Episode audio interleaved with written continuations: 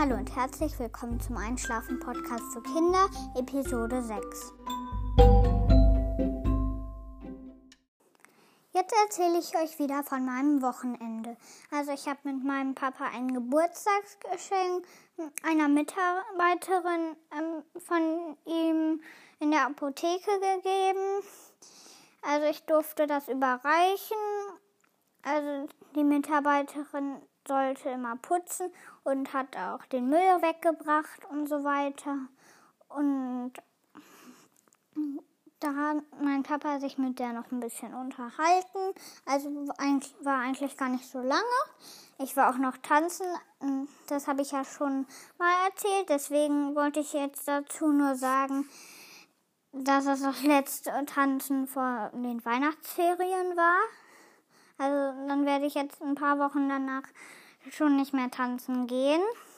Und ich war bei Edeka im Isselmarkt und da haben, da waren wir wieder ganz viel einkaufen. Ich habe so ein neues ähm, Müsli gefunden, das ich gerne mal probieren wollte. Das ist richtig teuer. Das haben wir da auch gefunden und noch ganz viel anderen Krimskrams eingekauft. Und wir waren bei Dens Biomarkt und da haben wir einen Service Point aufgestellt. Wir haben uns noch mit einer anderen Mitarbeiterin von meinem Papa getroffen äh, im Dens Biomarkt und da haben wir den zusammen aufgestellt. Da hat mein Papa wieder ganz lange mit, ähm, mit den Leuten gequatscht und wir haben gerade unsere Regale also aufgebaut und da ist ganz schön viel Platz drin.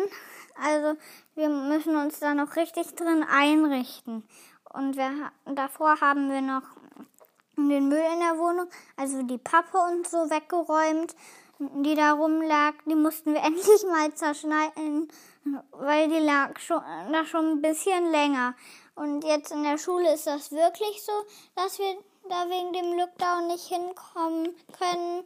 Also manche gehen da in die Schule, aber die meisten, also die Präsenzpflicht ist aufgehoben, aber die meisten, die sind zu Hause, nur noch ein paar sind in der Schule. Also bei den Eltern, wo das geht, die behalten die Kinder zu Hause und da machen wir wirklich zu Hause dann auch den Wochenplan und so. Also, das ist wirklich schon ein bisschen durcheinander jetzt in der Corona-Krise. Und ich habe noch heute Morgen mit meinem Papa ganz schön, also sechs Hörnchen gemacht. Und also, das sind solche ähnlichen das ist so ähnlich wie Croissants. Kann ich jetzt nicht so genau beschreiben, aber jedenfalls sind die immer richtig lecker jedes Mal. Jetzt lese ich euch wieder vor. Also ich werde euch jetzt Billy Dumbatz vorlesen.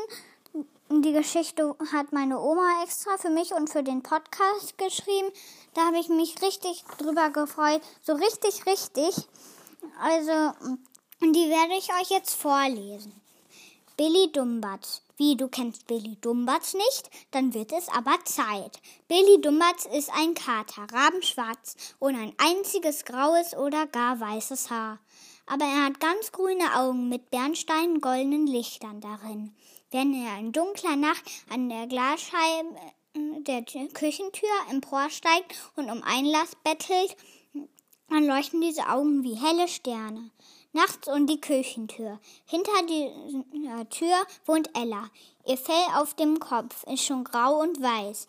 Aber sie macht immer für Billy die Dosen auf, wenn er Hunger hat. Dreimal am Tag. Darauf ist Verlass. Und meistens möchte Billy dann, wenn es Nacht wird und kalt wird, wenn es regnet und wenn es draußen langweilig wird, dann möchte Billy auch in Ellas Welt. Mit den kuscheligen Decken und Kissen, in denen man schnurrend einschlafen kann, in denen man von einer erfolgreichen Mäusejagd träumen kann. In echt fängt Billy keine Mäuse mehr. Dafür ist er viel zu alt, zu langsam und zu träge. Und Dosenfutter schmeckt auch viel besser.